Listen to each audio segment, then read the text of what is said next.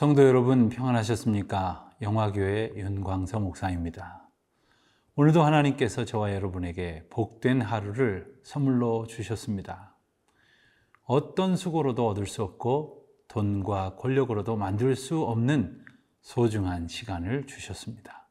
오늘도 내 생각 혹은 세상 풍조에 따라 이리저리 휩쓸리는 것이 아니라 오직 변함없는 여호와 하나님의 공의를 따라 살아가는 주의 자녀들이 되시기를 바랍니다.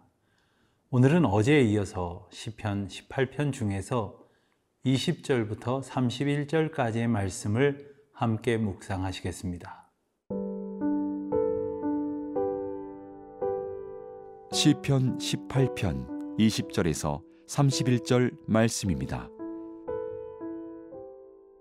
여호와께서 내 의를 따라 상 주시며 내 손의 깨끗함을 따라 내게 갚으셨으니 이는 내가 여호와의 도를 지키고 악하게 내 하나님을 떠나지 아니하였으며 그의 모든 규례가 내 앞에 있고 내게서 그의 윤례를 버리지 아니하였음이로다.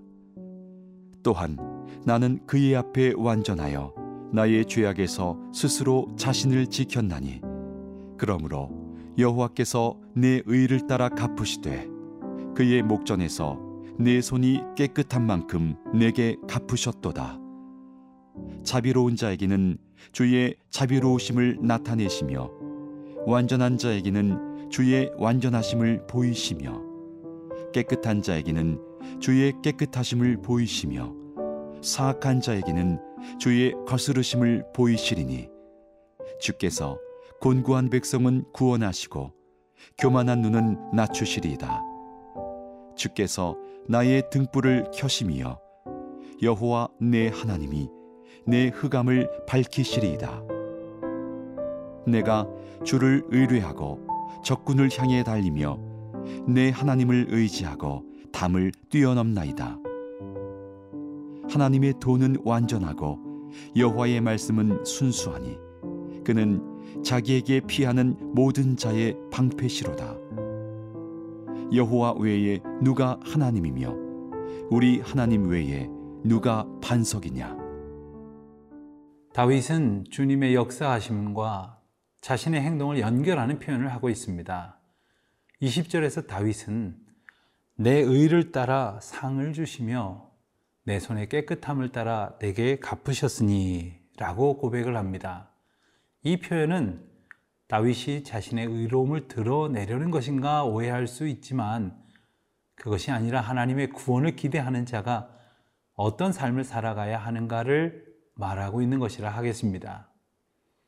다윗은 무고히 자신을 죽이려는 사울 때문에 도망을 다니며 고통의 세월을 보냈습니다. 그리고 자신을 원수처럼 여기는 사울을 죽일 기회도 있었지만 그때마다 자신의 손을 더럽히지 않고 하나님의 뜻을 따라 행동했습니다. 하나님께서는 이를 의로 여기시고 넘치는 은혜와 복으로 갚아 주셨습니다. 21절과 22절 말씀을 보면 다윗이 어떻게 살아왔는지를 알 수가 있습니다. 이는 내가 여호와의 도를 지키고 악하게 내 하나님을 떠나지 아니하였으며 그의 모든 규례가 내 앞에 있고 내게서 그의 윤례를 버리지 아니하였음이로다. 다윗이 지킨 여호와의 도는 길이라는 의미가 있습니다. 성경에서 길은 생활 방식을 의미하기도 하는데 다윗은 하나님을 떠나지 않고 하나님과 동행하는 길을 살았다는 것입니다. 이어 다윗은 그 모든 규례가 내 앞에 있고 라는 표현을 통해 하나님의 규례, 말씀을 항상 앞에 두고 그 말씀을 삶의 우선순위로 앞세웠다는 것과 그 말씀을 버리지 아니하고 성실히 지키며 살아냈음을 고백합니다. 하나님의 말씀을 앞에 두고 하나님과 동행하는 삶, 하나님의 말씀을 버리지 않고 성실히 지키는 삶이 우리 가운데 나타나야 합니다. 23절에서는 나는 그의 앞에 완전하여 나의 죄악에서 스스로 자신을 지켰나니 라고 고백합니다. 다윗의 이 말은 어쩌면 매우 교만한 것처럼 보일지 모릅니다. 그러나 이는 다윗 자신이 현재 모든 행위에서 완전하다는 의미가 아니라 과거처럼 현재와 미래에도 하나님 앞에서 계속해서 완전한 자로 살아가고자 주님만을 의지하며 노력하겠다는 의미를 담고 있습니다. 다윗은 하나님 앞에서 의롭게 살아가고자 노력했던 자신의 모습을 묘사합니다. 그리고 24절에서는 20절에서 사용된 것과 유사한 표현을 반복함으로써 의로운 삶의 열매를 강조하기도 합니다. 다윗은 선을 악으로 갚는 일들을 당하기도 하고 때로는 선을 행함으로 인해 핍박을 받기도 하였습니다. 그러나 하나님께서는 당신 앞에서 정직하고 의롭게 살아가고자 노력한 다윗의 삶을 모두 기억하셨으며 그렇게 살아간 다윗에게 구원의 손길을 베푸셨습니다. 자신의 의로움을 따라 하나님께서 갚아 주셨음을 노래한 다윗은 하나님의 성품을 아주 객관적인 시각에서 묘사하는 것입니다. 하나님은 행하는 대로 마땅히 보응을 내리시는 분이심을 그는 고백하고 있는 것이지요.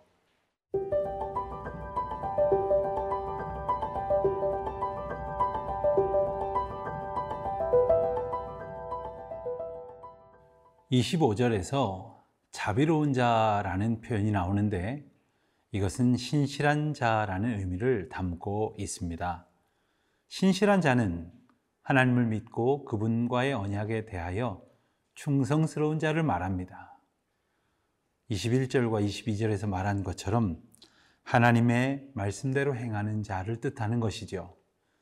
하나님께서는 그분의 언약에 신실하게 행하는 자에게 그분의 신실하심을 보여주십니다. 또 완전한 자는 죄악을 행하거나 거짓되게 행하지 않고 하나님의 뜻대로 온전히 순종하여 살아가는 것을 나타내시는데 절대적인 의미에서의 완전성이 아니라 인생의 목표와 방향이 온전히 하나님을 향하고 있고 그에 부합하게 살아가는 자를 뜻합니다. 26절에는 깨끗한 자와 사악한 자의 행위에 따른 하나님의 보응이 나타납니다. 깨끗한 자는 죄악으로부터 벗어나 하나님의 유리법의 말씀을 어기지 않고 살아가는 순결한 삶을 사는 자를 뜻합니다. 하나님께서는 죄악된 삶을 경계하는 이들에게 주님의 순결함을 보여주십니다. 사악한 자는 하나님 앞에서 정직하지 못할 뿐 아니라 고의적으로 하나님의 뜻을 왜곡하고 거스리는 자로서 하나님은 이들의 사악한 행동을 따라 똑같이 보응하십니다. 27절에서는 곤고한 백성이라 하는 의미가 나타나는데 이는 궁핍하고 억압당하지만 겸손한 태도를 간직하는 백성들을 뜻합니다. 이들의 가난과 어려움은 부자와 권세자들에게 부당하게 착취당한 결과였습니다. 하나님은 곤고한 주의 백성에게 구원을 베푸시며 스스로 높아져 자신의 힘만을 의지하고 살아가는 교만한 자들은 낮추십니다. 하나님의 백성은 하나님의 언약의 말씀을 기준으로 삼아 신실하고 충성스럽게 하나님의 뜻 안에서 온전히 거해야 합니다. 그리하면 신실하신 하나님께서 의로운 당신의 백성들에게 죄 완전하심을 보여주실 것입니다. 다윗은 하나님께서 자신의 등불이 되심을 고백하면서 하나님께서 험하고 어두운 그의 인생을 밝히셨다고 노래합니다. 다윗은 대적과 원수들로 인해 흑암과 같은 길을 걸었습니다. 그러나 등불 되신 하나님으로 인해 실족하거나 넘어지지 않고 온전히 보호되었습니다. 그 은혜를 고백하는 겁니다. 이 다윗의 고백은 바로 오늘 우리가 드려야 할 노래가 되어야 할 것입니다. 우리가 살아가는 인생의 여정 역시 거칠고 험하고 빛이 보이지 않습니다만 등불이 되시는 하나님을 바라보며 그분의 인도하심을 따라가는 우리 모두의 인생이 되어야 할 것이겠습니다. 그리하면 다윗과 같은 감사의 고백이 우리의 삶 가운데에도 풍성할 것입니다. 그리고 29절에서는 적군을 향해 달리며 내 하나님을 의지하고 담을 뛰어넘나이다 라는 고백이 나옵니다. 다윗은 그의 대적들을 자신보다 힘센 자들이라고 표현했습니다. 그런데 다윗이 그들을 향해 달리고 담을 뛰어넘는다고 할 수 있었던 것은 하나님을 의지했기 때문입니다. 하나님을 향한 믿음은 불가능을 가능케 합니다. 하나님을 의지하는 자는 하나님께서 주시는 능력을 공급받고 하나님께서 우리 안에 계획하신 일들을 이루어 갈 수 있게 됩니다. 하나님께서는 하나님의 뜻을 따라 믿음의 길을 가는 이들에게 은혜를 베푸십니다. 누가 하나님을 사랑하고 누가 말씀을 따라 행하는지 다 아십니다. 그러니 우리는 모든 순간에 오직 주님만 의지하고 어둠 속에서도 낙심치 말아야 합니다. 하나님께서 우리의 방패가 되어 주시고 우리의 반석이 되어 주실 것이기 때문입니다.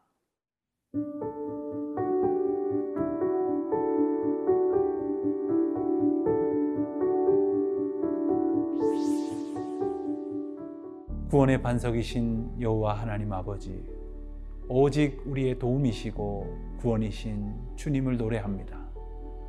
주의 의를 따라 행하는 모든 일마다 주의 도우심을 허락하시고 연약한 저희들을 믿음 위에 믿음으로 살게 하여 주시옵소서. 예수님의 이름으로 기도드립니다. 아멘.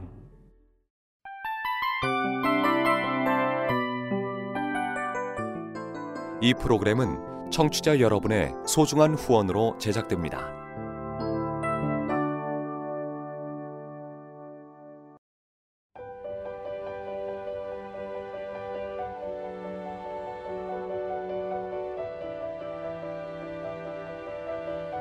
세상에는 수많은 교회들이 있지만 더 깊이 있는 말씀 강해를 찾기 위해 크기로만 교회를 선정하지 않습니다. 보다 좋은 영적 콘텐츠를 더 많이 나누기 위해 방송비를 받지 않습니다. 1년 365일 복음만 전하고 싶어서 우리는 광고를 하지 않습니다. 온누리의 복음을 땅끝까지 CGN TV와 함께 땅끝 선교사가 되주세요.